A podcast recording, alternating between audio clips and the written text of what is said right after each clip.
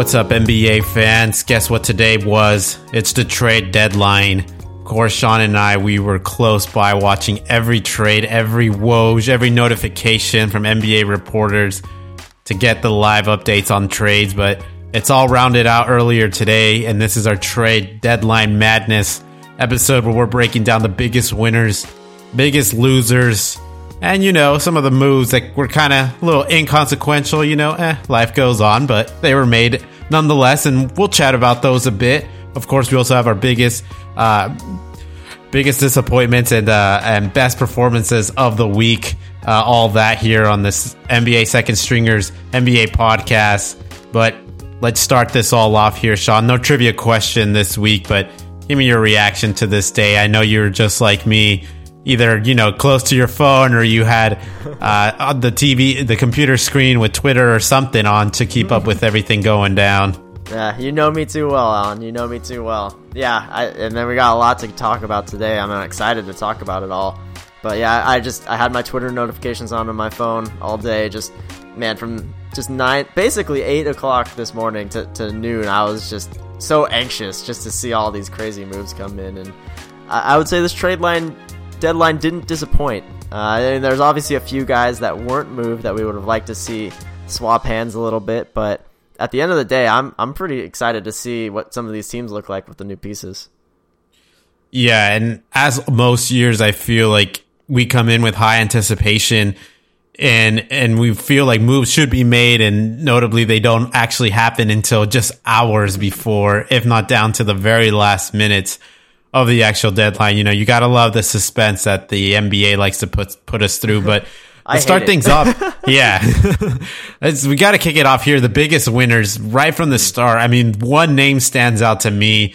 I'm not sure there's much argument here, but if you have one shot, feel uh, free no. to make it. Oh no, no, it's no. the Miami Heat. Pat Riley Jeez. figured it out. I mean, it's so funny because I feel like two years ago, or even just last year, it was like the Miami Heat look Miami Heat pick that was being bounced around teams looked like it was a, a pretty notable trade asset, but you know, throw that out the window. Like even this year, like they started off kind of rough. Um, and they've been on a groove now, and now they've just added more fuel to more fuel to what their what their tank needed a little bit here. Miami completely remaking their team and adding more bodies, talented bodies to their already talented lineup of Bam and um, and Jimmy Butler. I mean, we got to start off right here, just completely going away, highway robbery on the Houston Rockets, taking Oladipo away for Avery Bradley, Kelly Olynyk, and just a couple picks. Um, Victor Oladipo getting what he wanted. He wanted to be in a contender, and he's going to that with Miami, and Miami getting just another formidable guard to put out there in the wing. I mean, whether or not this is Victor of the past, it doesn't even matter. It, this is a talented guy to have, and when you got Goran Dragic coming in and out of the lineup. He was huge for them last year, but he's just not that reliable at times now with his, you know, his injury history. But you get Victor as your insurance plan here a little bit. It's crazy. This is this is insane. Right, and you give up basically nothing for this, right? right. Like, I mean, Avery Bradley. I don't even remember if he played a single game for this team. Maybe in the mm-hmm. very beginning of the season. Kelly Olynyk has actually put in some pretty good minutes for this team he's started for them for for quite a bit of time and was putting up some good stats. So maybe that's a little bit of a blow, but and then there's the pick swap, obviously, which is nothing. To get Victor Oladipo, who could be very well like an all star player in his the highest potential that he has. Man, this this is a great move for Miami because I mean, Kendrick Nunn was really the starting guard alongside Duncan Robinson. Just wildly inconsistent, not really a team you could look at and be like, this this is a championship team. I mean, they, obviously they made the great run last year, but mm-hmm. it didn't look like a championship team, especially when you have to go up against the Nets. You just need that star power, and o- Oladipo gives you that star power much more than, than anyone else that was really out there outside of maybe Nikola Vucevic. Like this, I think this is the second best player that was traded, and you got him for basically nothing. Like the Rockets got nothing for this guy, and that's the craziest yeah. part. Yeah, and it seemed like the Rockets were holding on to him to either make an attempt to re-sign him or at least try to get something get some other, you know, get other dollars on this on this trade outside of just what they got from the James Harden trade and it just did not work out that way for them. And Oladipo was just never really happy in Houston it seemed. But yeah, I mean, you mentioned the names Kendrick Nunn. Uh, obviously, I talked about Goran Dragic. Those two guys, now you don't have to really bank on those dudes at all. Now you get Oladipo here to run the offense. I imagine they're going to do some tandem where Jimmy Butler runs it. Jimmy Butler's the first option for the most part. And then when he goes to the bench, you bring in Oladipo and he can help make some plays. Uh, yeah. so this is crazy, but I think it's really the next following move that's probably going to result from this is bringing in LaMarcus Aldridge mm-hmm. as well. I think they're they're the clear favorite now to bring him in, and I think there's been some expression of him wanting to go to Miami. So a team that's now lost five in a row, hanging on to that seven seed. Oh, this team is just going to look a whole lot different, and this is going to be a crazy. This is going to be a, a, very dangerous lower seed uh, to play in the first round in the Eastern Conference. This is all assuming that's where they stay. I mean, we still got what four four weeks left in the season, so yeah, possibly they can go on a big run. Yeah, so possibly they go on a big run to make the sixth seed, but it's it's going to be wild. Yeah, I mean the Heat, especially in their current form, should not be a team that's in their seventh seed in the Eastern right. Conference. And uh, Jimmy Butler's been in and out of the lineup. Bam's been in and out of the lineup. Like they they've just had all of these injuries and stuff that have kept them down where they really shouldn't be. Like this is an elite team. Let's not mm-hmm. let's not confuse that. But I mean, LaMarcus Aldridge, I'm not convinced. I don't know. Like if he was any good, like, would the Spurs just buy him out? You know, I, am yeah. just I, I wonder what production he can actually give you because he's obviously very old now, and he's kind of slow, and I, I just don't really see him contributing that much outside of like a backup role to Bam Adebayo. Yeah, I mean, the way I look at it is he's better than Kelly Olynyk. You know, he's better than Kelly um, Olynyk had some good games though. I don't know. I don't know, man. I I'm taking LaMarcus Aldridge. Yeah, at least right, at right. least a potential upside from him. I mean, at this point, you only need a guy like this to help you jump in there, help you get a win, get get a couple wins in the playoffs. I mean, not be the the game changer, but I mean, I'm liking LaMarcus Aldridge. Give me another seven footer that can shoot and rebound the ball. Yeah, maybe he's lost a touch, but you got Bam Adebayo there as as well to kind of help anchor that defense uh, for down in the front in the front court. Yeah, and I think another important one for Miami, um, they did get uh, Nemanja Bjelica.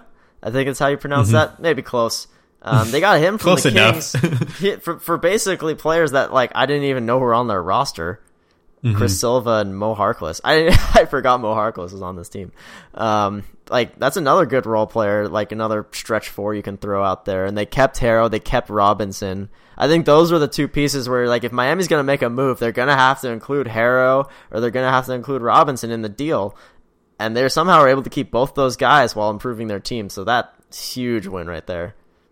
Yeah, and I think I got to think that had a play to do with why Kyle Lowry didn't get moved is I think mm-hmm. they probably wanted Herro or one of these other young guards. And, you know, once they heard they can get this Oladipo deal without including any of those young guys or really any of their core uh, rotation guys, mm-hmm. yeah, let's do that. Give me the Oladipo, give me Oladipo as opposed right. to, you know, to going for the home run uh, with Kyle Lowry. So I, I, like what Miami did here. And I think it, it, their team gets this much better with these new guys. Yeah, no, I think it's really good for Miami because you saw the Nets improve by getting Blake Griffin, you saw the Bucks improve by getting PJ Tucker. You had to make a move because these teams were gearing up and they're they're way stronger than Miami.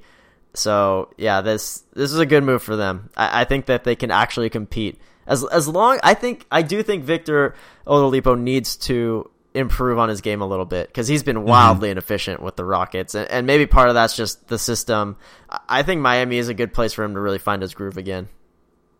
Yeah, I mean, let's let's see what they do. I mean, definitely the ball's in his court, right? He's going to be unrestricted free agent this coming year, yeah. so I think he's looking for a payday. So I think he's got enough incentive to try to clean up his game a bit. So mm-hmm. we'll, we'll see we'll see what that goes. But the other winner here is on the Western Conference front, of course, the Denver Nuggets uh, getting Aaron Gordon for RJ Hampton, Gary Harris, and a first round pick. Uh, I mean, Aaron Gordon's a clear upgrade, I think, to in my eyes for Paul Millsap or any other guy, JaMychal Green guys that are rotating in for that four spot, trying to find a replacement. I mean, never really truly a replacement for Jerami Grant, but at least a quality, talented piece here in, in Aaron Gordon, a guy who has kind of struggled in his career a bit I mean, he's been a solid player, but obviously the expectations have always been a bit higher for him, especially coming in so young and the athleticism he's carried. So I think coming out of that situation in Orlando puts him in a place like the Nuggets, hopefully can get his career going on a different path or a different trajectory and get some, get some more improvement out of him. But for the Denver Nuggets to just let go, only have to let go of RJ Hampton, Gary Harris, definitely a core piece of the young Nuggets, but the last two years, I mean, Gary Harris has just not really been there and yeah. all to blame is on the injuries, unfortunately. So I know Jamal Murray tweeted something along the line showing his, you know, disappointment. I'm sure they're good friends, but yeah, you, you know, if you can get an upgrade at that four spot in Aaron Gordon, a stretch shooter and a dude who has athleticism and can is extremely flexible on defense, like I think you got to go with it. Oh yeah, I mean this this is an obvious upgrade for the Nuggets, and it's it's something you have to do at the trade deadline. You have to make a move or else everyone else is going to, and you're actually mm-hmm. going to find yourself behind.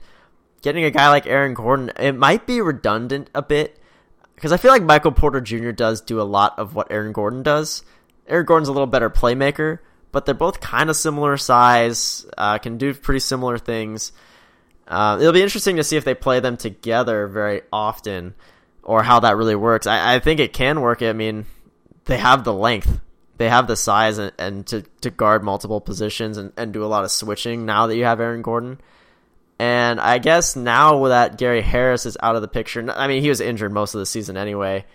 Maybe you just move guys like maybe Monte Morris or, or Facu Campazzo up to that second guard spot along with Murray. I'm, I'm not really sure where that one goes, but I, I'm sure they'll, they'll play with a few different roster choices. But I mean, for the Nuggets to get Aaron Gordon, like I don't think uh, anyone was really expecting that. Uh, that that's mm-hmm. a pretty big deal. I, I, know Boston was, was pretty big in the running for, for Aaron Gordon, and for the Nuggets to kind of swoop in there for, for really an unproven guy and a guy that's injured and a first round pick that's probably not going to convey into anything that meaningful. Uh, that's a steal in my book. Yeah, it, it's it's a little surprising. Yeah, when you think about it from the Magic's point of view, why make this deal? I'm maybe the the Celtics never truly offered something enticing for Aaron Gordon. The, although it seems like to me, Aaron Gordon seemed like the better better fit to to fit in with the weaknesses that Boston had. Um, yeah. But you know, the, I'm sure it's a plus for the Nuggets as well. But yeah, I mean, to your point, like Michael Porter Jr., Aaron Gordon are clear uh, redundancies in in a way. Uh, the way I see it is, I mean, Aaron Gordon just gives you that again, kind of similar to Oladipo for Miami. It's uh, when the starters are out to start the second quarter or to end the first quarter, which essentially was the role Aaron Gordon was already playing, is have, just to have another extra scorer and playmaker out on the floor while a guy like Jamal Murray or Jokic are are sitting on the bench. Mm-hmm. Yeah, no, I think that makes sense. And I, I don't know, it's it's funny because the Celtics rumors were that they were going to offer two first round picks for Aaron Gordon, and uh, maybe that wasn't true. Mm-hmm. But if they were, man, the Magic got to be kicking themselves because that that is way better deal than this one, and maybe R.J. Hampton becomes something. I mean, he has he's very unproven. He barely got any playing time with Denver, and I know he has the talent. I don't know a lot about his background. I don't. Do you know much about R.J. Hampton either? I do uh, not know much no. about R.J. Hampton. I, the name is very familiar to me. I feel like he was like a top five projected pick at some point in in the draft, and he, I think maybe played overseas, which ruined his stock. Which I don't know why that happens, but he's probably going to get some playing time in Orlando. So maybe we can see what this guy's made of. They can pull a maybe some sort of Markelle Fultz magic like they did there, and maybe turn him into a pretty usable player. Um, but I mean, yeah, it's like once you trade away Vucevic, you kind of just blowing up the whole thing. You'll take you'll take whatever you can get for these guys. So you are right. He was a late first round pick, and he is uh, you know, he played American high school basketball and went on to mm. play uh, in New Zealand, the New Zealand uh, Pro yeah. League. Oh, I instead of going with, uh, instead LaMelo Ball's team. yeah, I think so. He went to go play for the New Zealand Breakers uh, before you know before being drafted. So he did kind of have like a very non traditional path.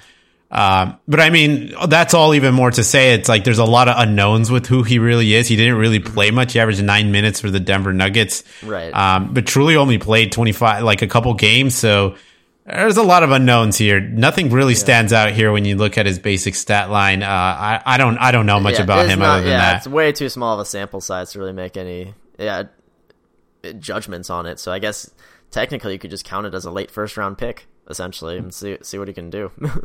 yeah, uh, and yeah, something else worth, I guess, mentioning for the Nuggets is they yeah, get JaVale McGee. JaVale McGee. JaVale like McGee is back. it's, it's just like whatever. I mean, backup yeah. center. You had another seven footer, sure. I don't know. Two second rounders for him. Yeah, uh, yeah. I'm surprised that like he wasn't just a, a buyout guy, or, or like why there was a lot of interest in JaVale, but obviously the, the the Nuggets must must have been in some bidding war with another team for him to give up the two second rounders and right? and an yeah, actual player. Like, man, JaVale, he's holding his value. yeah, and he comes he goes back to Denver uh, for a chance for an NBA title. I mean, it's been well over ten years. The last time he had a shot at an NBA title with the Denver Nuggets back in the Carmelo Anthony days and Kenyon Martin days. on that team? I think he was on that team. Huh. I'm pretty sure. I'm pretty. Wow, that's crazy. Yeah, Marcus Camby and all those guys. I'm wow. pretty sure he was on that team. That'd be a good uh, memory if you remembered that. So I guess I guess the question is, did you think the Nuggets could contend for a title before these trades? And do you think these trades make them a contender now? Like, is Aaron Gordon enough for this team to get over that hump? Uh, I mean, it's definitely not enough for me to say confidently that they can beat uh, the Lakers at full strength. Um, I, I, I don't I don't know about that. I think part of the problem is just the way Jamal Murray has just been looking so inconsistent. Uh, I think if you can get Jamal Murray back yeah, to the level Murray. he was, yeah. get bubble Jamal Murray back, then I think this team is really dangerous.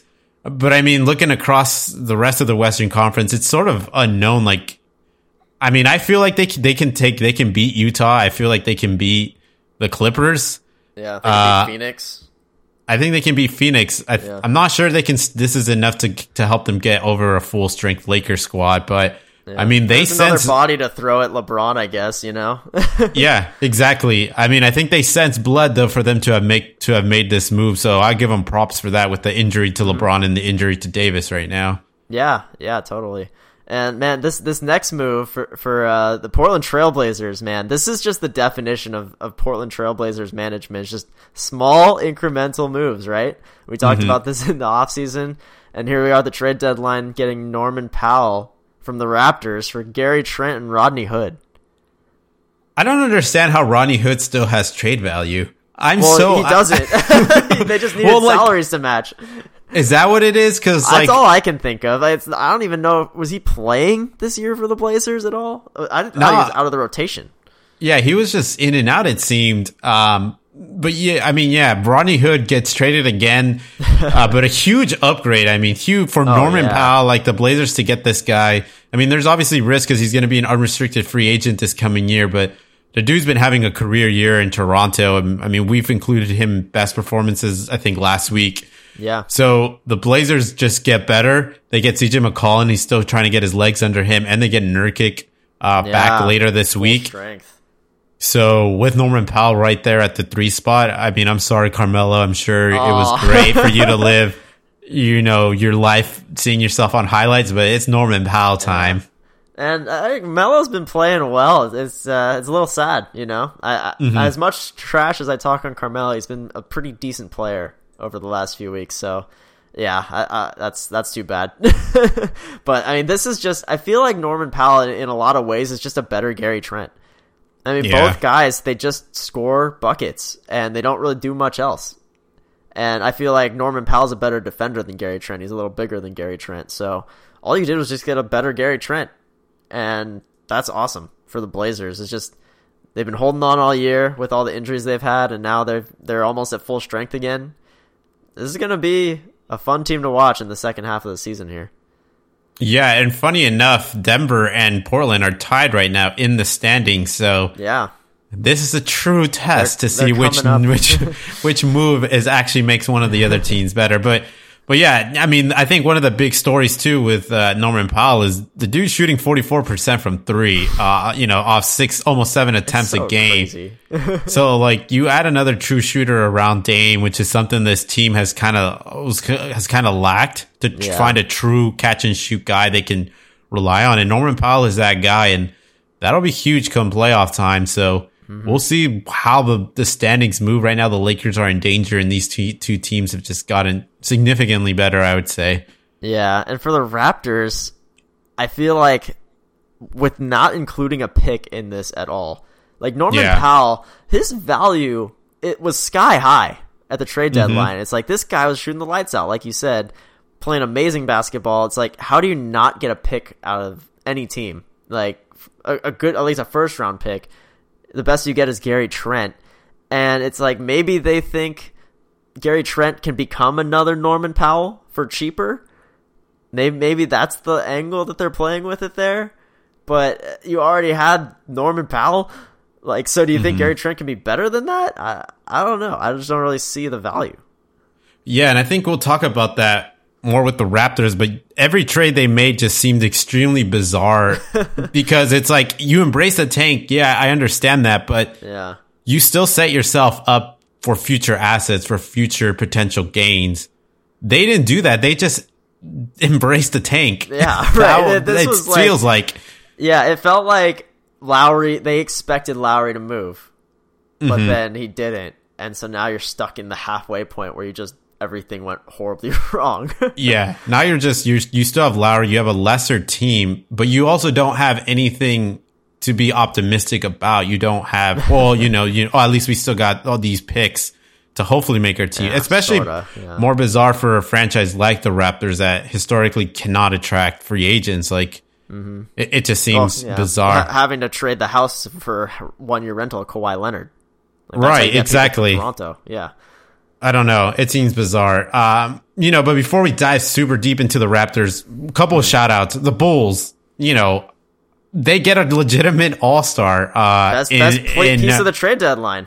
yeah, exactly. They get the best player, uh, Vucevic. He was having another career year, even though you can't really tell because he's in, in Orlando.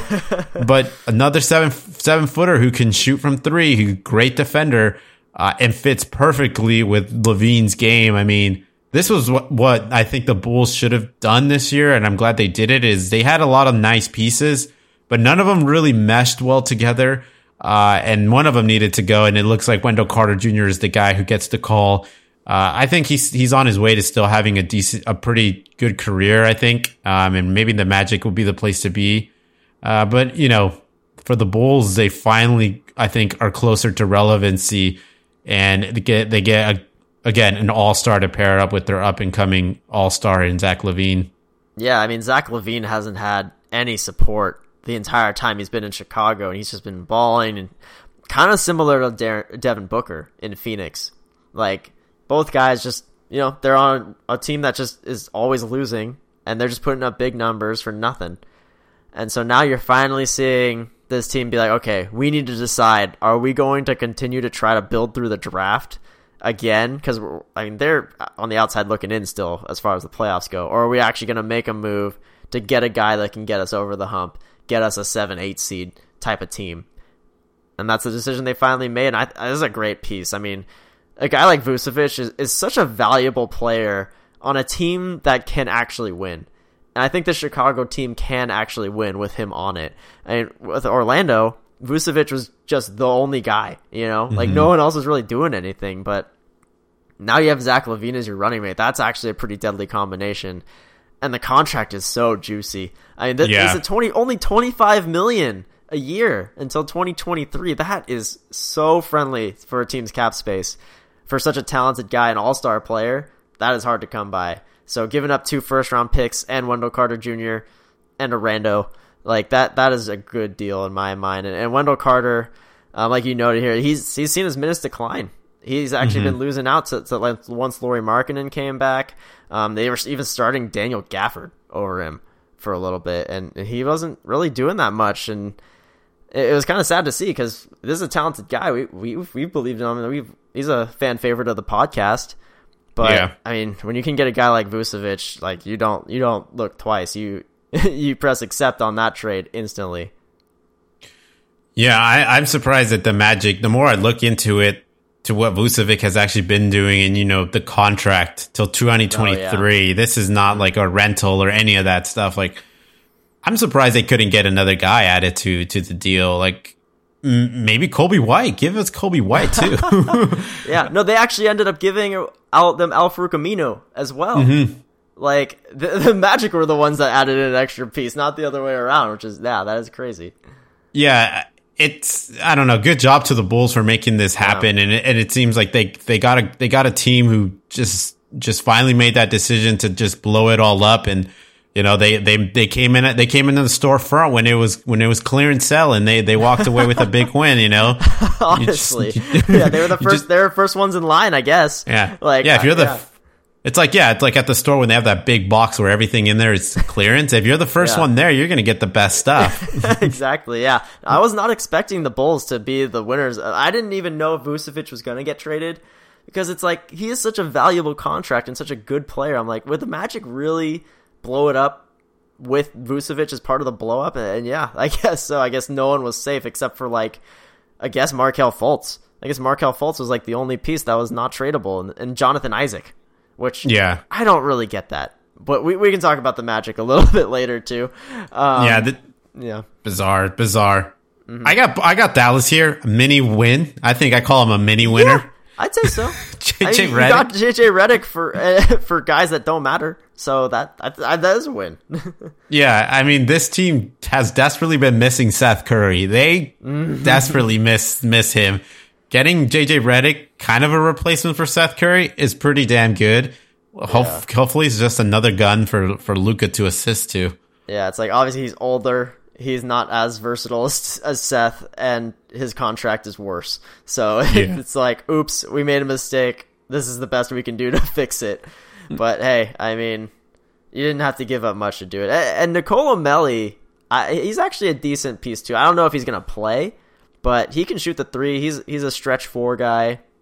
I don't know. I, I think that's going to be an underrated piece if the Mavericks want to use him. Yeah, it's just a, just another weapon uh, in the in the toolbox. Um, now we got to go down to the biggest mm-hmm. losers here, and go. the first one, it's got to be the Raptors, and more not just because of the the moves they made, but the lack of moves they made, and just how they went to go about the whole day. I think the big thing that stands out to me, it's like Kyle Lowry, we all know now, doesn't get moved. However, in the minutes leading up to the last minute of the deadline, they make two random trades to clearly clear roster spots. Like, so it, they literally set it up to make the move and then just don't make it. So, so now you're left with two open roster spots, but you kind of gave away kind of quality players or at least nothing. Yeah, for just nothing. It just makes I've, I've no sense at all. And then there's the Norman Powell that we've mentioned is, you know, at times this guy was the leading scorer. Not at some some nights, you know, he he was looking better than Pia, Pascal Siakam at, especially the first two months. Norman Powell looked like he was coming out as the leader. Uh, and then when OG and P- Siakam went down, Norman Powell just kept kept it going. And you mm-hmm. really you get no future assets for him. You get players, but players with no real upside. I would say. Right. Oh, I mean Gary Trent, I'd argue has a little upside. Okay. But he's he's young too, but like I said before, he's just a a slightly younger, less talented Norman Powell that you're hoping becomes Norman Powell. Like yeah. I don't really understand it. But yeah, like those moves seem so obvious that they were going to trade Kyle Lowry, but I don't know what happened because obviously, like what was going on apparently was that they're in talks with the Lakers and with the Heat and they weren't going to trade Lowry unless the Lakers included Talen Horton Tucker or Miami included Tyler Herro. And for the Lakers, I'm like, wait, really? Talen Horton Tucker's the reason this trade's getting held up? What are you doing? Just get rid of him. Like, yeah. That doesn't make any sense to me. I guess it, they just weren't willing to part with him. And like we mentioned before, Miami found a way that they didn't have to get rid of Herro. So they're like, we just get Oladipo. and so that just didn't happen. it's just, just so bizarre. It's like you see the Ter- Terence Davis trade happen for a future second rounder. Okay, definitely Lowry. Matt Davis or Matt Thomas to the Jazz for a future second rounder. All right, well, like obviously he's got to mm-hmm. go, right? And the whole thing happens, and just yep, Kyle Lowry is still a Raptor. It's like, wow. I, I'm pretty disappointed, honestly, that the Lakers did not pull the trigger on. If, if those rumors are true, like, what do you think Talen Horton Tucker is going to become? I don't know. I mean, I I feel like he's a d- good player. and there maybe there's a chance he becomes a decent player, but I think you got to pull the trigger and get Kyle Lowry. I really yeah. hope that's not the case that that ended up holding it back.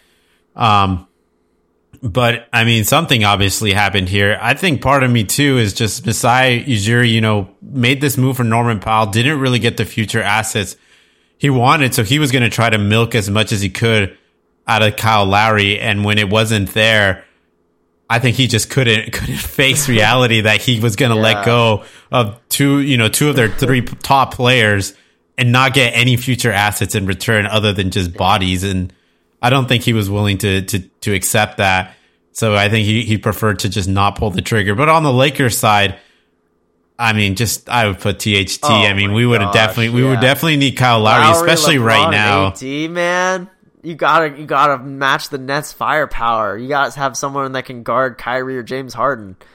That's mm-hmm. that sure as heck isn't Schroeder. Schroeder's yeah. not guarding James Harden, but Kyle Lowry could. Exactly.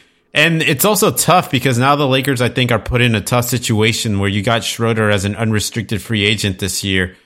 And I mean, who knows? Like maybe you could have gotten Kyle Lowry to a pretty value deal at, at 35 versus Schroeder, it's going to be a tough negotiation, and we might just see Schroeder walk away. And it'll be tough to fill up that roster spot without the bird rights to another player.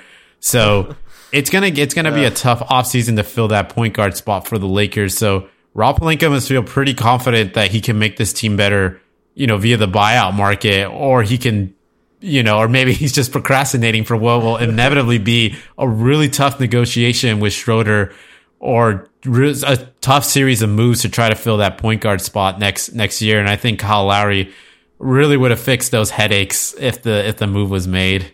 Yeah, and I do wonder too if the Lakers or and maybe the Heat also, and maybe other teams around the league that didn't even throw their hat in the ring just don't believe that Kyle Lowry is good enough mm-hmm. and to be a half season rental at, for the thirty million dollar price tag that he carries as well. I mean we we know he's a good player still.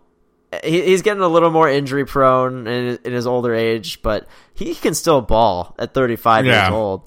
So I don't know. Maybe just they weren't willing to take the risk on if it just doesn't work out. But it's like, man, if you're not trying to win a championship, like what are you doing? You know, it's like you're just settling for second to the Nets at this point. Like you have to make these big moves, and uh, it's just a it's a loss all around. Honestly, like the Raptors lose out on any value for Lowry if he just wants to walk at the end of free agency, and the Lake Lakers don't get their All Star point guard. You know, it's it's bad.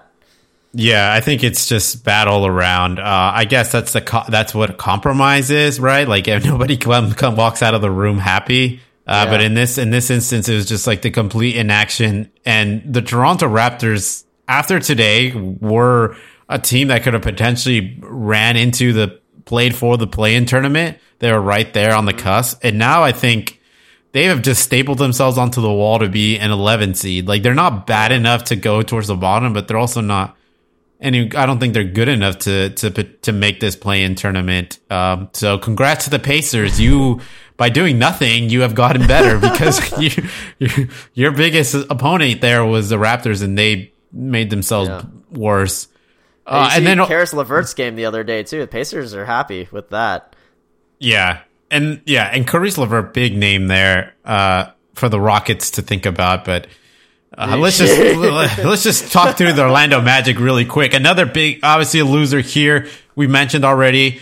Uh, again, kind of the same vein as the Raptors. You you ship out Aaron Gordon, you get some decent players back, but no true future assets. And Vucevic again gets shipped out. You get Wendell Carter that's a decent player and two first rounders, but you would have really hoped that as a result of totally tanking, you would get a little bit more back.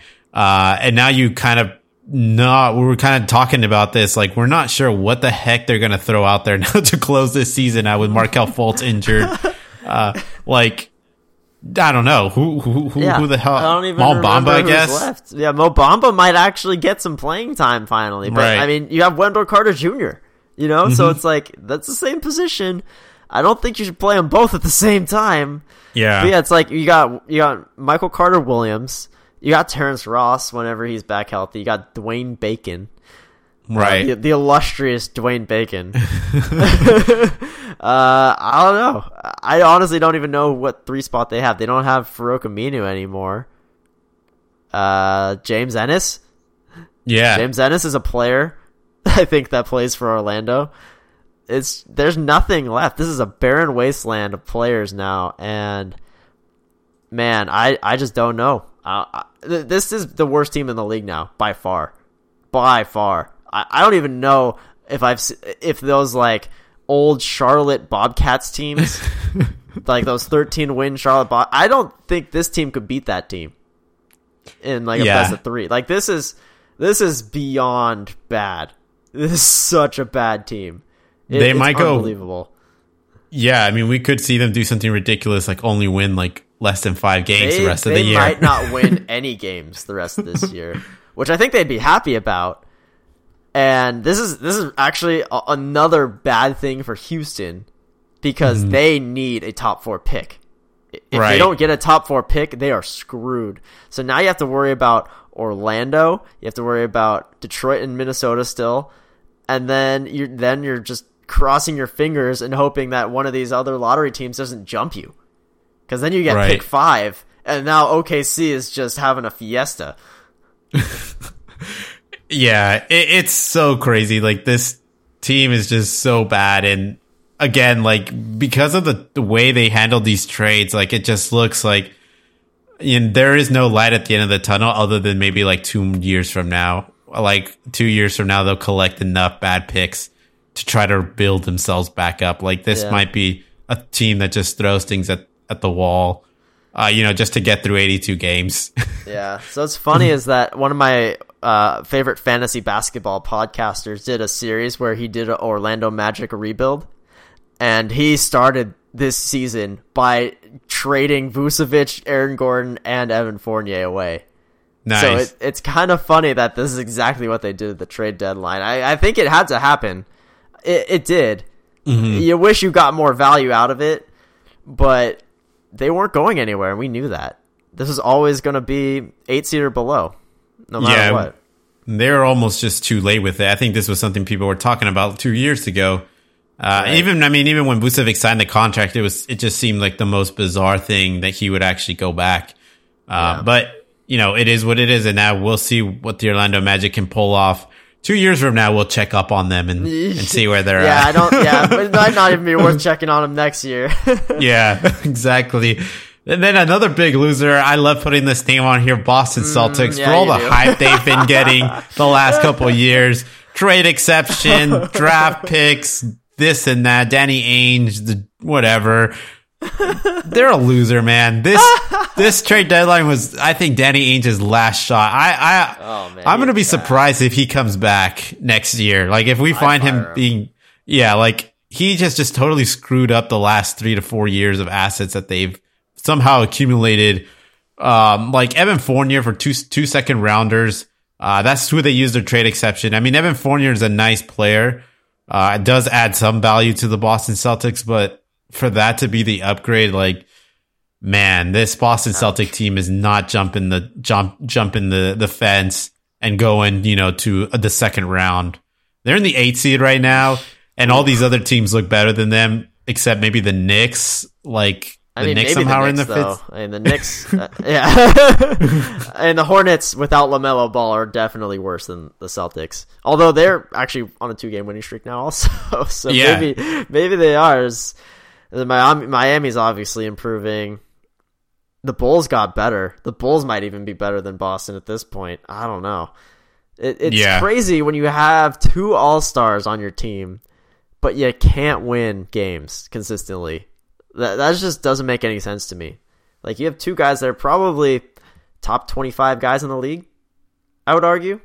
I, mean, I think Jaylen Brown makes top twenty five, and you bring in Evan, Evan Fournier it's like you already had Jaylen Brown, Kemba Walker, freaking um, Marcus Smart.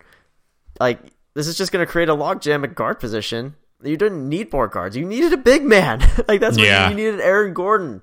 And they shipped out Daniel Theis too.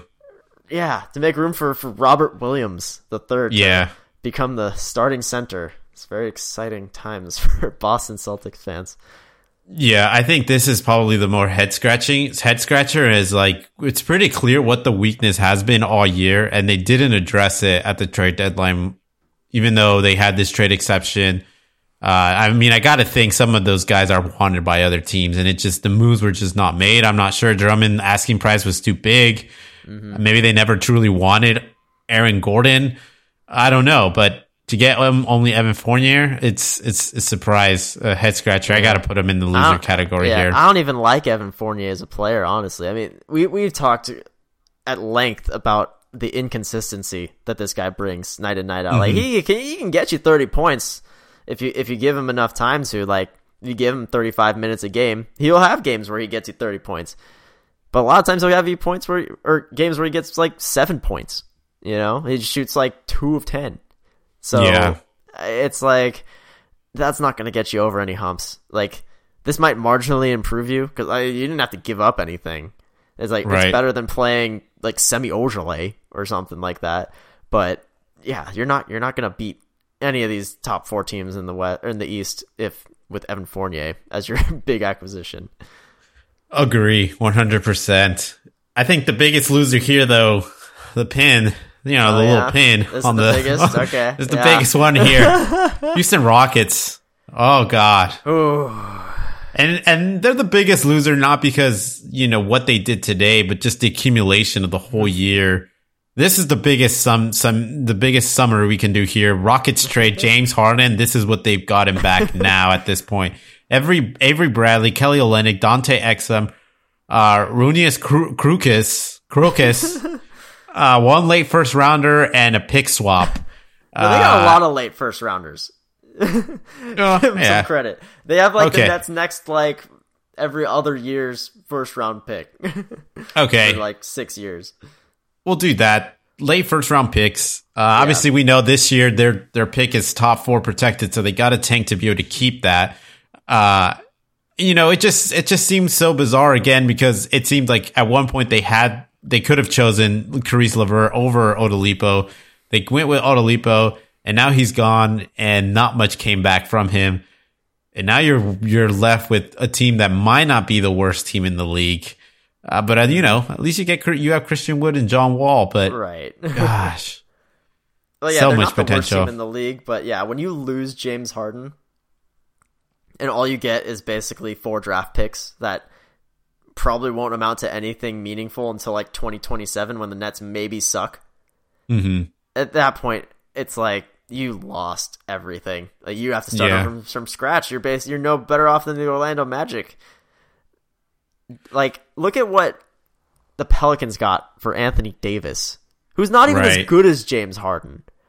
They got a, a all star player in Brandon Ingram, a great role player in Lonzo, great role player in Josh Hart, and they still have three first round picks after that. Like that is a haul you get for a Hall of Fame player. They got worked so hard. You have to blame the general management. Mm-hmm. This it's all Daryl Morey. What would Daryl Morey have gotten for James Harden? oh man, this is just embarrassing. I don't know how this GM can keep his job after this. This is just a complete mess. I, you're right; they are the biggest losers. And this Oladipo trade amounted to nothing. They got nothing for him. Yeah, I might. I'm going to say something. Maybe you agree with it or not. I almost want to say none of these players are even close to the value of Josh Hart. Hmm. I I give Olynyk a Josh Hart nod. You give him a Josh Hart nod. I give him a Josh Hart nod. None of them are better than Lonzo. Yeah, none. none. Well, two of them aren't even. Dante Exum, Rodions Kurucs, they're just like filler players. Right. You could get better players in the G League. You know, like why mm-hmm. are they even part of this? Like Avery Bradley, I haven't seen him hit the floor since 2018. I feel like I don't get it, man. I really don't. I don't know how you could get so fleeced for Oladipo. Mm-hmm. Like this, is a good player. This is a great player. He can be better than he is but I don't know. Maybe the, the, how he's been playing lately hurt his value a lot. I just I don't know, man. It's it's a head scratcher for sure. Like yeah. I feel like we I feel like we could get a better deal for James Harden than the Rockets did.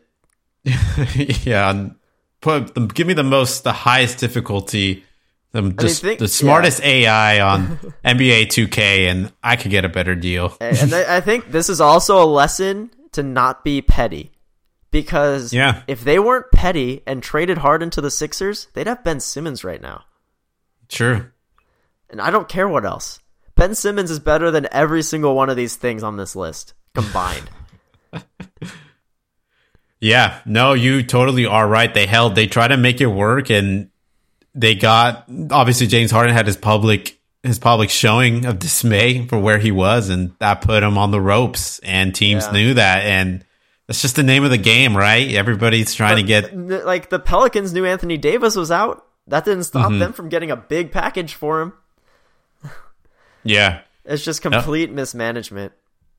Yeah, two Rockets by far, or not maybe not by far, but biggest losers.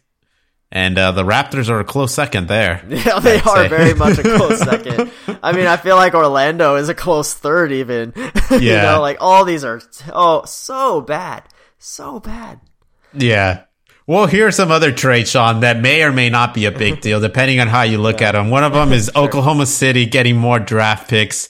Uh, they send out George Hill in a weird convoluting trade where the Sixers get George Hill, the Knicks gets Terrance Ferguson, OKC gets Tony Bradley, Austin Rivers, and two second rounders. With those two second rounders, they now have 34 picks in the next seven years. Look at that. My God, that's almost three, three full NBA rosters just in picks alone. I'm very anxious to see what the hell they do with all these picks.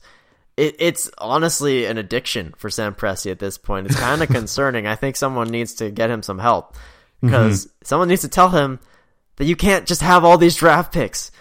Like you can't yeah. have five second round draft picks in 2027. Like that's not how you build a roster. Yeah. Like you can't play all these players. You got to trade them. You have to trade these picks. What do you like? I don't know what he's waiting for. I, I don't think he knows what he's waiting for. I hope he knows what he's waiting for because it's just That'll, ridiculous. There will be a desperate team in the next coming years. There always are. Uh, Washington Wizards, possibly. We'll see. I mean, you have to trade it for an all star, right? Like that's yeah. how it works. Like you're gonna have to trade four of these picks at a time. You, you could get two all stars by trading away four, four, five of these picks at once to them. And that's just how it works. I, I like. I guess they're just waiting for the right guy to to show up. I don't yeah. know. It's it's this is absurd, man. It, I don't even know like who's gonna want to go to OKC. I guess is the uh, the mentality. So you have to get it through the draft. And Sam mm-hmm. Presti's known for drafting pretty well. So I guess the more the more chances you give him at a, a in a shot in a deep draft, the the better. But this is just too much. it's, right. ridiculous. we'll see how it goes. Is George Here's... Hill help the Sixers? Real quick. He's hurt right now. oh, so no. I thought they just weren't playing him. no, he's actually hurt. Uh, Why did they he, get him? I think it's just pl- maybe playoffs. Uh, okay. Honestly, like I think maybe maybe one, two games in the playoffs, he could be big. It's a nice backup, but I mean, first you got to get him healthy. Hopefully, in the next coming weeks, they can get him healthy enough and to try to work him into the rotation somehow. Yeah. Hey, if OKC is trying to tank hard, though, getting Austin Rivers is a big deal. I mean, they they Austin Rivers is going to be the oldest guy on that. Well, uh, they're still all Horford, Horford but yeah, yeah I forgot he's still him. on the roster. But Austin Rivers might just be the second oldest guy on that roster now, oh and among all those. OKC is like an, a college team right now with they who, are, they're dude. throwing out yeah, there. Shai, Shai's out with his planner. Like I don't even like Lu Dort's the, the, the commander of the team now. Yeah, exactly. Curious on this one. Clippers getting Rondo for Lou Williams, two second rounders in cash. I was pretty surprised by this. It's trade. a pretty high asking price that we, yeah. we met, and, and I mean we it, we were kind of desperate. I think that's the thing. We needed a point guard. Pat Beverley, I don't even know where the hell that yeah. guy is. We we're rolling with Terance Mann, and he does okay sometimes, but there's just no one there to really take charge and be a leader. And Pat Beverley is the guy, like the energy guy. Without him, we've kind of been lost.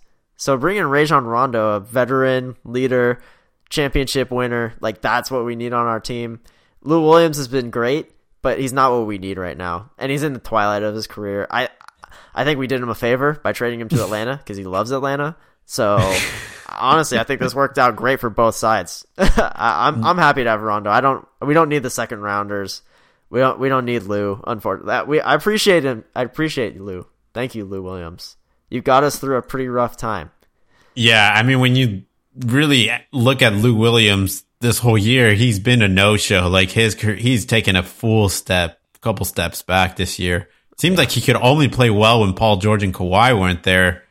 Uh, yeah. For whatever well, that's, reason, that's when he thrived for us. Was when we we got rid of Chris Paul, Blake Griffin, DeAndre Jordan weren't there. Lou Williams came in and he balled for us, and he kept us relevant and made the Clippers a really cool team to root for. Uh, but now, I mean, yeah, it's just he's the last remnant really of that rebuild because mm-hmm. I don't think you look up and down the roster. I don't think outside of Pat Beverley, there's not a single player on this team that's really like a remnant of that Tobias Harris Lou Williams team. It's it's yeah. completely new. They're so, all Landry Shamet was on there and he's gone too. Yep, Shamet's yeah. gone. Shai's gone. Gallinar- Gallinari's gone. Um, obviously, Montrezl Harrell's gone. Lou Williams was kind of that last remnant outside of Patrick Beverley, so it, it, it's a whole new team. And yeah, this this just kind of seals the deal. I, I, I like it. I want to see some playoff Rondo. Yeah, that's that's the the that's thing. All, that's all we need him to do. That that makes it all worth it. We don't need cash. We don't need second rounders. We just need playoff Rondo. Yeah, you just you got to get him healthy. He's uh, he's yeah. been in and out of the lineup, so hopefully he can stick something together for you guys. But the quick funny point here is Lou Williams going to Atlanta. That's where the fa- infamous wing yeah, slash strip club was. Exactly. yeah, exactly. No, he's gonna love it there, man. Things are starting to open up again. I think I think he's honestly pretty happy with it. Yeah, I, I, it seemed like for whatever reason, LA just was not working out for either sides, uh, Lou or the Clippers. But uh, the Kings, man, do the Kings have something hidden up their sleeve, or what's going you on? Thought so, but it just ended up being a bunch of random moves. Uh, I mean, I was definitely being sarcastic, but here we go: Terrence Davis, Delon Wright for Cory Joseph, two second rounders. They trade a they trade a, they get Chris Silva, Mo Harkless for Miha Belichuk, whatever how you say his name. Um, I don't know, man. But so random. I mean, Delon Wright's a good player. Yeah, but way better than Cory Joseph. So at least that's an upgrade. Uh, Terrence Davis for nothing. Like I'll take that. but uh, yeah, and I don't know about this Bjelica trade for Chris Silva and Mo Harkless. That that's the most random one for me. I don't get that at all. Like who does that help, and who does that hurt? Uh, it's just like the most nothing move ever. It, it's yeah. funny because the Kings are in such a weird spot right now where it's like they've actually been on a little bit of a winning streak here. Uh, they just got a pretty big win tonight against the Warriors, where they're only two games behind them now for that 10th seed. And they're, they're on a little three game winning streak, and they're like, hey, maybe we can make the playoffs? So we make some of these weird moves to, to upgrade our roster slightly, and uh, I, I, don't know. I, it, it's interesting. I, I guess they're kind of good yeah, moves, but I don't know. It's it like, seems like they could, on, right? Yeah, seems like they could only operate in streaks. They're either losing a bunch of games or winning a bunch of games. Most, but yeah, mostly losing a bunch. Yeah, yeah. mostly losing. But yeah, there are two games behind that last spot in the play-in tournament. So maybe that's what they go for uh, with these series of random moves that they've done. Uh, then you got the Warriors, Brad Wanamaker to the Hornets. They get Marquese Chriss. They send Marquese Chriss to the Spurs for cash. Uh, random moves indeed. Tax moves. yeah, exactly. Yeah. Um, and the most random trade here, Sean, you, you put this one here and you, this is you the gave. most random trade of a lot of players that really doesn't do anything for anybody.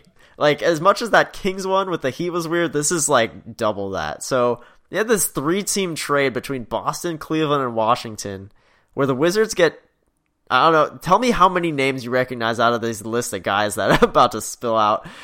the Wizards get Chandler Hutchison and Daniel Gafford. The Celtics get Mo Wagner and Luke Kornet. And the Bulls get Daniel Theis, Javonte Green, Troy Brown, and some cash. I know Mo Wagner. Yeah, yeah and Daniel Theis. Yeah, former yeah. Laker. Daniel and I actually know Troy Brown too. Uh, he he had a pretty decent year for Washington in his rookie year, and then they stopped playing him for some reason. Um, yeah, and now he's irrelevant, just like the rest of the guys on this list. the boy Mo Wagner though just keeps getting tossed around the league, and he's only in his third year. sad. He just doesn't get an opportunity. With Washington, he'd start for them, but only play mm-hmm. like ten minutes, and then he just gets benched out of nowhere. I was like, what are they doing? Give this guy Alex a... Len. They're playing Alex Len in his position and Robin Lopez. Yeah. Let this guy set his roots somewhere. I think yeah. he can be a decent player, but I don't even know why they like who thought of this trade? Who called up who and was like, "Hey, I I want Chandler Hutchison. What do you want for Chandler Hutchison?" It's like, "Oh, well we want Javonte Green." it's like, oh, well, that's just not gonna work. we gotta gotta add some stuff here, and then it came, turned into this weird mess of nobodies. yeah, I don't even know how this how you put this together. I guess you gotta have done it maybe through a eight, yeah, 18 just, game whole just, game of golf or I something. I just want to know how this started. Like, who wanted who for what? like, that doesn't make any sense. Yeah.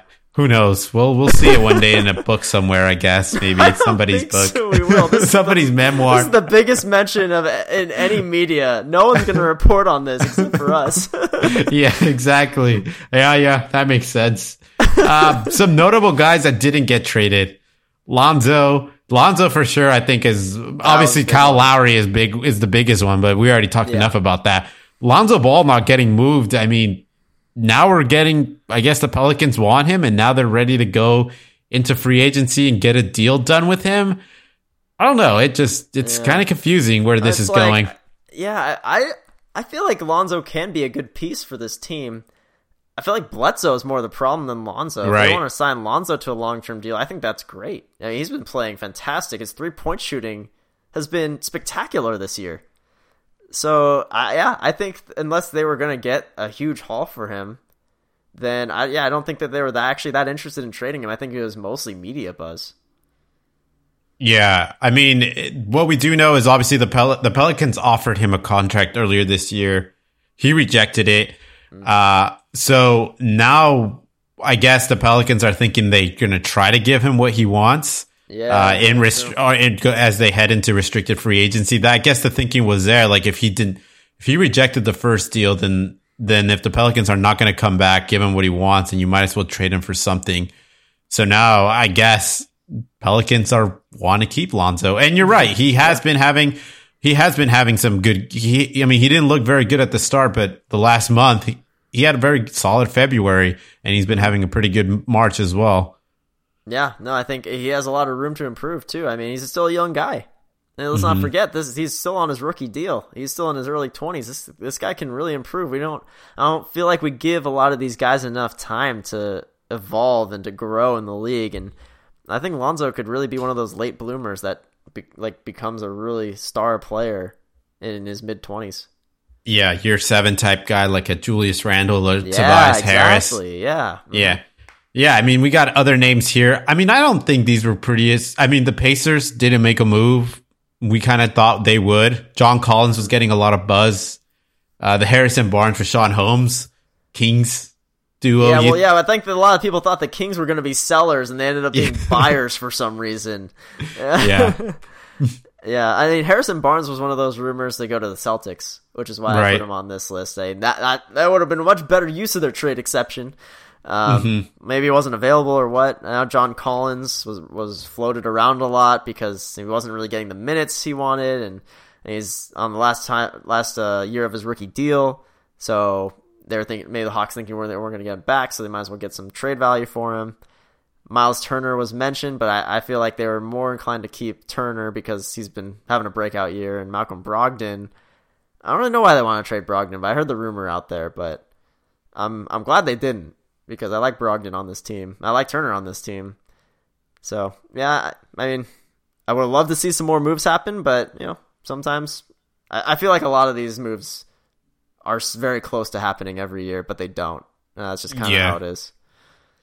Yeah, I don't think the the pressure was there to move these guys quite like you know. Law. I feel like Lonzo maybe might have had some pressure, or the Pelicans Lonzo's might have felt a little bit of it pressure yeah. to to decide whether to move him or or stick with him and they stuck with him. You know, obviously some of the other guys that did have that pressure as well did end up getting moved. Aaron Gordon, uh, Kyle Lowry didn't get moved, but he was the one right. who was also feeling that pressure. Uh, yeah. but Oladipo, Oladipo, yeah, yeah, Oladipo. But that closes it up for the trade deadline. I mean, there's wow. a lot of stuff, man. it was, it was a lot of mo- lot of movement, and we'll see what how that affects the second half. But for now, hot teams right now on a hot streak. The Milwaukee Bucks eight game winning streak. Jrue Holiday is back. Uh, this team is looking formidable as we head into the final month, final stretch here of the regular season. Were you impressed with the Milwaukee Bucks, Sean? Yeah, I mean, this is the Milwaukee Bucks that we're used to seeing in the regular season. I mean, the last mm-hmm. two years, they've just been blowing people out. And we're finally seeing them get back to that now that Jrue Holiday is back in the lineup, averaging 16 points, 4 rebounds, 4.7 assists, and 1.6 steals in the month of March. And they're not that impressive of numbers, but I mean, when you've got guys like Middleton and Giannis as your first and second options, yeah, that's pretty good. So he's just doing what he needs to do, and we're, still gonna see if he can get to that next level in the playoffs. Is what we expect to see from Jrue Holiday, and he just continues to get back into game shape. Uh, the Bucks are Bucks are rolling. They're they put themselves back in the conversation as it's a big three in the East, not not just the the Nets and the Sixers. Yeah, definitely. And then on the Western Conference, we got the LA Clippers four game winning streak, winning five of the last six. The Clippers jumping the Lakers now, yeah. taking yeah, that third they, seed. I know. Yeah, they jumped today. Them. I think I think two weeks ago we had the Clippers as a sinking team. Uh, right. they were very inconsistent, but now, yeah, they've they've been winning games. The defense has been the big story for them. I mean, if you just look at the box scores, um, three of those games they only allowed uh, under 100 points, and over the last six games, on average, they've given up a little under 100 points a game, which, I mean, this NBA is, is very impressive. And you have a few of those games without Kawhi Leonard, even, too. And they they had that really crazy win against the Hawks. Um, I will t- talk about a little bit later with one of my um, not so favorite players, but he had a, quite a heck of a game to, to get into our best performances of the week later later on as a little spoiler. yeah, yeah. I mean, the Clippers have looked good and they're rolling right at the perfect time of the year. Uh, right. Yeah, I mean, they, yeah, the defense is what we expect from the Clippers, right? I mean, between mm-hmm. Paul George and Kawhi, Serge Ibaka, Batum, like this, this is a defensively built team. So for them to finally kind of live up to that reputation is is very encouraging to see. Yeah, they got a new floor general coming in too, in Rondo. Yeah, so, I'm excited. Yeah. On the other side, though, we got sinking teams. The Miami Heat five game losing streak. I mean, it is what it is, but obviously, this is a team that's reloading with some new assets. Uh, they didn't have Jimmy Butler tonight. Bam Adebayo really carried that team, and they almost got that win against Portland, but ended up going down. But five game losing streak for this team that's probably going to be on the upswing after these new acquisitions. You know, probably wouldn't be sweating it too much.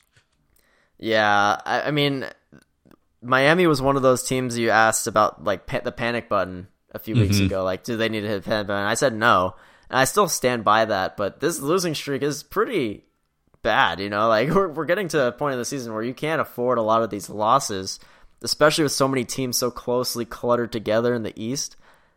I the Miami Heat need to get that four seed because that's where they should be. Like they, they should not be behind the LaMelo-less Hornets. they should not be behind who else is ahead of them? The Bulls the aren't ahead of them. The Knicks, uh, yeah, they should not be behind the Knicks. They should not be behind the Hawks.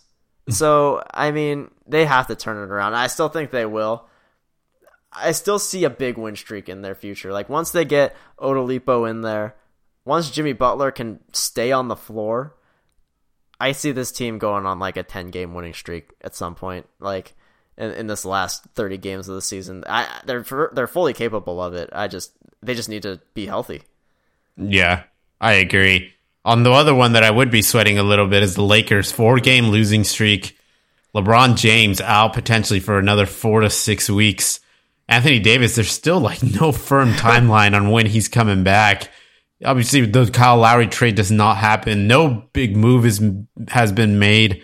There's optimism that Andre Drummond might be signed, but until then, the Lakers right now are they're essentially a team that's built around two stars, and when those two stars are not there, they're just like a Disaster. they're just like yeah it's just a bunch of random pieces that don't really fit very well no true playmaker out on the floor kyle kuzma's doing his best and montrezl harrell but man the lakers are are gonna rough it for the next couple weeks here Yeah, I mean, we saw this coming. I yeah you don't ever expect the Lakers to win without LeBron or AD. It has been encouraging to see Kyle Kuzma step up though in the mm-hmm. absence of these two. I mean, he's his usage rate's got up exponentially, but some with some guys it's like they, they play more minutes, they get more usage and they, they don't produce as efficiently and Kyle Kuzma's actually been playing pretty well. So it's cool to see that, but at the same time that's not helping them win games. So yeah, they they need AD to come back to at least try to right the ship a little bit, or else I mean Denver and Portland are, are nipping at the heels there. yeah and they almost got a gutsy win over the well they were in it for with Yeah, against the yeah, 76ers single digits, yeah. Yeah, I wouldn't say they almost got the gutsy win. I think I'm going to take that back, but at least they didn't get blown out. So right. that's a sign of optimism. I I, Which I would has take happened multiple times on this losing streak. Exactly, exactly. Uh, best performance of the week: Deshaun Tate, Tate Jae'Sean Tate. 40 minutes, 8 for 9, 22 points, 2 steals, 0 turnovers. Uh, in the Houston Rockets' first win in over a month against the Raptors. Yeah. That was a gutsy win. I saw that game. Tate was awesome, and they needed every little bit that they could from any of the random pieces that are around John Wall and Christian Wood right know, now. Yeah, in the same game, I think John Wall shot like eight for thirty, Yeah. but still got a triple double. But yeah, Tate Tate is really the MVP of that game. I mean, super efficient, didn't really make any mistakes, and for a rookie to play like this is, is always impressive. And yeah, I mean, to snap a twenty game winning losing streak, that's that's got to feel really good. I'm sure Stephen Silas sent him a thank you card after the game. um, and they won in convincing fashion too because of a performance like this. So I mean, I, this, this rookie, he, he could have some promise, man. Given the, given the opportunities, he's a young guy. We gotta remember, like this, he's been putting up some good performances this year. Yeah, and the team totally got hot from three there, and I'm sure they felt like they won an NBA title just by getting this win. Honestly, though, yeah, but then we got Luke Kennard, 18 minutes, didn't miss a single game, eight for eight, four for four from three, uh, 20 points, seven and four. Uh, man, dude, dude was balling. yeah, didn't miss a single shot. Plus thirty, plus minus stat. We were down, I think, like 22 points midway through the third quarter. And Luke Kennard, I think, played all of like a few minutes in the first half, like per usual. And I I have him at a loss for words at this performance. He did all this in 18 minutes. This is just unreal. Like I don't even understand how this happened. Like he just went nuclear. This is a ridiculous stat line: twenty-seven and four, a plus thirty, and he and one of those shots was a half-court heave at the end of the third quarter. I don't know if you saw that, but I did not see yeah, this yeah, the game. clock was winding down. He got the rebound. He was dribbling the ball up. He sidestepped the defender at half court, and then launched it, and it went in. It was um, and it, and it cut the lead down to eight before the end of the quarter. And I was I was just in shock. I, I was like, "This is unbelievable." And then he kept Wait. he kept going. So did the Clippers win this game? Yeah, they won this game. They must did they they win it as a result of Luke Kennard. It sounds Yes, like no, Luke Kennard and, and Terance Mann led the charge. like Paul George was playing crap, as were the rest of the starters. But yeah, we were down 22 points when Luke Kennard came in, and we won the game because of him. He's a plus 30. Have you changed your mind on the on the contract for Luke Kennard contract? He's gonna have to have a few more of those to earn that 64 million. I mean, he maybe he earned like part of one year. Like the flash is there. Like he can ball, but like if he could do it more consistently, he'd get more minutes. You know, Yeah. it's We'll just see. one of those like just out of nowhere performances. Incredible. Yeah. To go eight for eight, four for four from three, that's pretty pretty incredible. Yeah. Twenty points. And this this was in the midst of the Hawks being on an eight game winning streak too, and they were about to crush us. And Luke Kennard just said nope. Devil took over for Luke Kennard. That was not Unreal. Luke Kennard out there. Yeah, yeah, that was that was that was uh, LeBron James. yeah. Uh, the other side, worst performance of the week. My least favorite player in the world, Eric Bledsoe, 33 minutes, one for eight two points, four rebounds, two assists, two turnovers. But they beat the Lakers. I don't know. Like Eric Bledsoe. Not because how, of Bledsoe. yeah. How did you just have a How do you have an just a below average game against a below average team still? How do you score two know. points in 33 minutes? Yeah. One for and eight. How, how does he still get 30? Starting? Why yeah. is he still starting? no like, idea. Is he your least favorite player in the entire league? He is my least favorite player. And because I just don't understand. Like, he still got eight shot attempts. Like, why didn't he go? yeah, why didn't he go one for four? Give those four shot attempts to Zion. Zion like, I don't yeah. understand how Zion finishes not being the the you know leading the team in shots taken. Like, why is he always like second or third in shots Ingram taken? Thinks that he's the best player on the on those Pelicans. I, this Pelicans team just is just irks me for that reason. And Eric Bledsoe is one of those big pieces of why. Yeah, they they need to get rid of Bledsoe. They should have yeah. done it at the trade deadline. I don't think people yeah, want him. To, no, they need to like Nickeil Alexander Walker. Put him in the starting lineup and give him these minutes. They would definitely be a better record than they are now. Yeah, exactly. Uh, on the other side, we got Wesley Matthews. Man, we need whatever we can, even if it's Wesley Matthews. but 0 for 5, you know, zero points, 1 1 in the loss against the Phoenix Suns. What a bugger. What a booger. What a bugger. yeah. Played in the starting lineup, too. And then, yeah. and then uh, Frank Vogel quickly erased that decision. Oh man, he's just he's digging, you know. You can't really blame him, but yeah, Wes Matthews, he is not the same player that was a starter for the Bucks a few years ago. No, he's not. But the Lakers just need we just need to throw things at the wall at this point. And if somebody's sticking to the wall that night, we roll with them. Wesley Matthews was not. no, he, he flopped to the ground immediately. yeah, exactly. So, uh, of course, performance there. Uh, anyways, final thoughts here to close the close the podcast up. We all know the Woj bomb. You know, you do not watch the NBA and are not in touch with the Woj bomb. Well, here's a breakdown of how it went down today. Woj is the GOAT. We know that. And at some point he was threatened by Shams, but today the scoreboard, 11 trade deadline stories broken by Woj. Shams, six. Mm. All reporters combined, Sports Illustrated, ESPN, Yahoo Sports, whatever, zero. Uh, there's nothing more impressive than Woj just continuing to dominate this this day and just NBA breaking stories. Sham at one point looked like he was closing in, but today, or at least for today, Woj can keeps his title.